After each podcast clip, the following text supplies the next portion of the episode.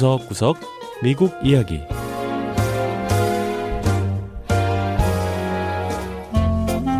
미국 곳곳의 다양한 모습과 진솔한 미국인의 이야기를 전해드리는 구석구석 미국 이야기 김현숙입니다. 신종 코로나 사태로 미국에서 가장 큰 타격을 입은 지역 가운데 하나가 미 동부의 대도시 뉴욕입니다.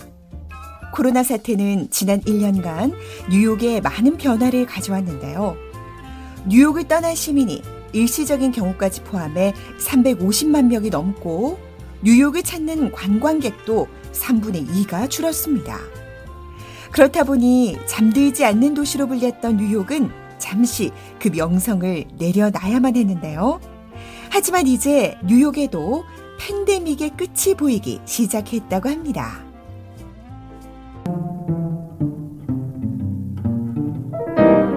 첫 번째 이야기, 규제 완화로 활기를 찾아가고 있는 뉴욕.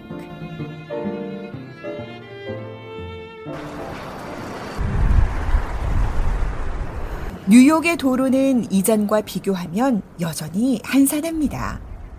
하지만 지난 이월부터 실내 식사가 허용되기 시작한 이후 현재 술집과 식당 등의 실내 수용 인원은 오십 퍼센트까지 늘어났는데요.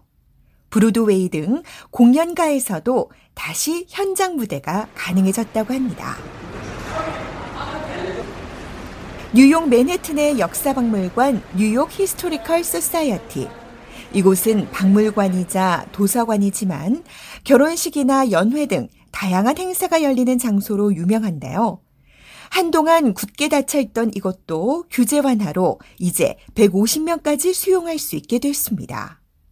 뉴욕주 당국이 지난 삼월 십구일 뉴욕시의 식당 수용 인원을 삼십오 퍼센트에서 오십 퍼센트까지로 확대했기 때문입니다. Inquiry flow is starting to come back. We have corporate starting to ask questions about fall availability. 히스토리컬 소사이어티의 식당 영업 책임자인 윌 조셉 씨는 예약 문의가 다시 살아나고 있다고 했습니다. 가을 행사나 연말 파티가 가능한지 문의가 오기 시작했다는 건데요. 조셉 씨는 드디어 대면 행사 재개에 관한 활발한 대화가 오가게 돼 흥분이 된다고 했습니다. 지난해 식당들의 실내 영업이 제한되면서 실외 식사 공간은 이제 뉴욕 식당가에서 흔히 볼 수 있는 모습이 됐습니다. 식당 앞 공간에 간이시설처럼 만들어 놓은 테이블은 손님들에게 색다른 외식 경험을 선사하는데요. 하지만 실내 영업은 언제쯤 완전히 재개될지 알 수 없는 상황입니다. 뉴욕시의 주택가에 위치한 토니 디 나폴리 식당의 총괄 관리인 제시 펠드머 씨는 주 당국의 완화 조처가 반갑긴 하지만 아직은 충분하지 못한 수준이라고 했습니다.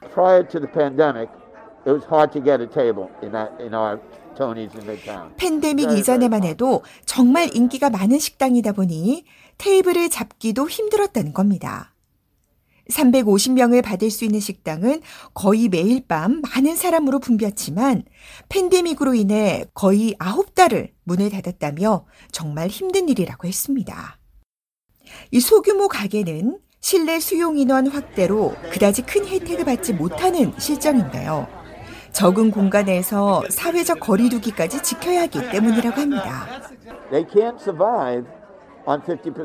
페이드먼 씨는 수용인원 오십 퍼센트로는 살아남기 힘들 것이라며 작은 식당들 대부분이 아마 그럴 거라고 했습니다.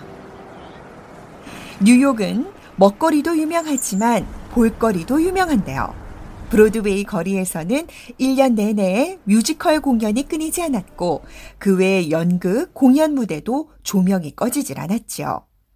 하지만 코로나 사태로 공연계도 거의 일 년간 막을 내려야 했는데요. 사월 이일부터 현장 라이브 공연 무대가 다시 문을 열게 됐습니다. 하지만 행사는 정원의 삼분의 일 이내에서 허용한다는 방침인데요. 공연을 관람할 수 있는 최대 인원은 실내의 경우 백 명, 야외는 이백 명입니다.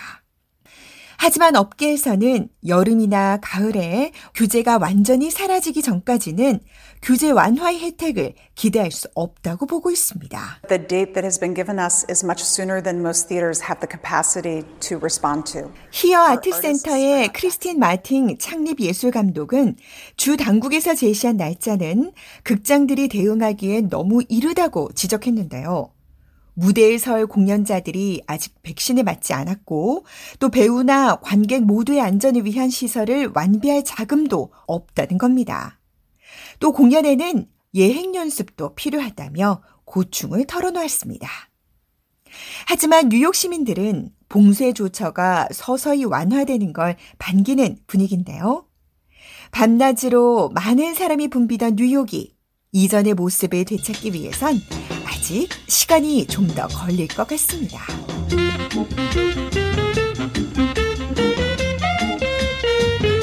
두 번째 이야기, 직장인들의 현장 근무 복귀를 돕는 새로운 기술들.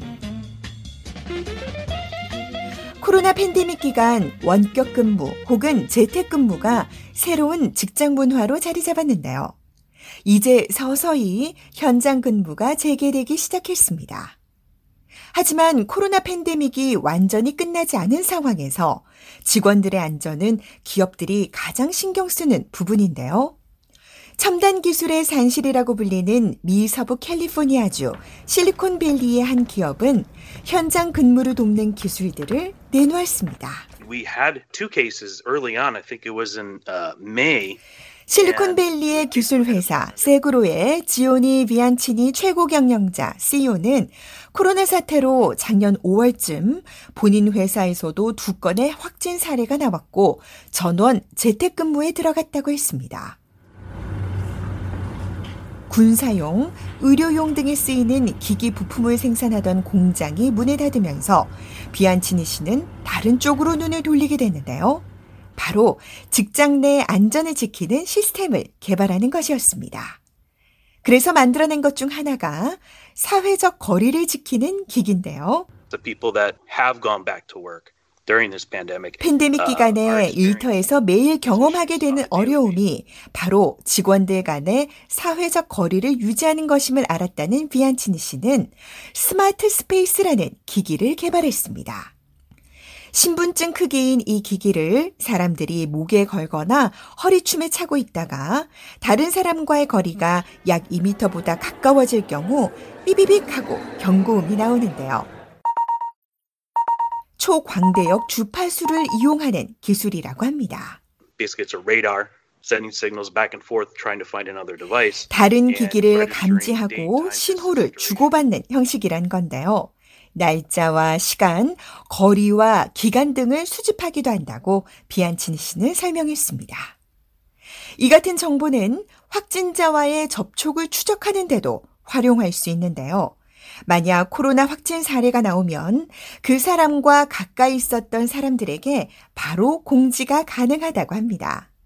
다만 이 기기는 직장 공간 내에서만 활용하도록 고안됐다고 하네요. 비안치니 씨는 또 직장인들이 온종일 마스크를 쓰고 일해야 하는 상황도 개선하기 위해 아이디어를 냈다고 했는데요. 얼굴 가림막이긴 하되 외부의 신선한 공기를 들여오고 입자는 바깥으로 내보낼 방법이 없을까 고민한 끝에 공기청정 필터를 내장한 헬멧을 개발했다는 겁니다. Incorporating 유브이씨 엘이디 lights inside, so the already purified air. 직원들이 쓰는 헬멧 안에 자외선 살균 램프도 내장을 했다며 필터를 통해 이미 깨끗한 공기를 자외선에 노출해 가림막 안의 공기가 늘 신선할 수 있도록 유지한다는 겁니다. 이 헬멧은 특히 얼굴 부분이 투명막으로 돼 있어서 마스크를 쓰지 않고 직원들이 서로 얼굴을 보면서 일할 수 있는 장점이 있다고 했습니다. 코로나 팬데믹이 길어지면서 이전에는 생각해보지 못했던 기술들이 선보이고 있는데요. 코로나가 기술 기업들에겐 이렇게 또 다른 기회가 되고 있습니다. 네, 구석구석 미국 이야기. 다음 주에는 미국의 또 다른 곳에 숨어있는 이야기와 함께 다시 찾아오겠습니다. 함께해 주신 여러분 고맙습니다.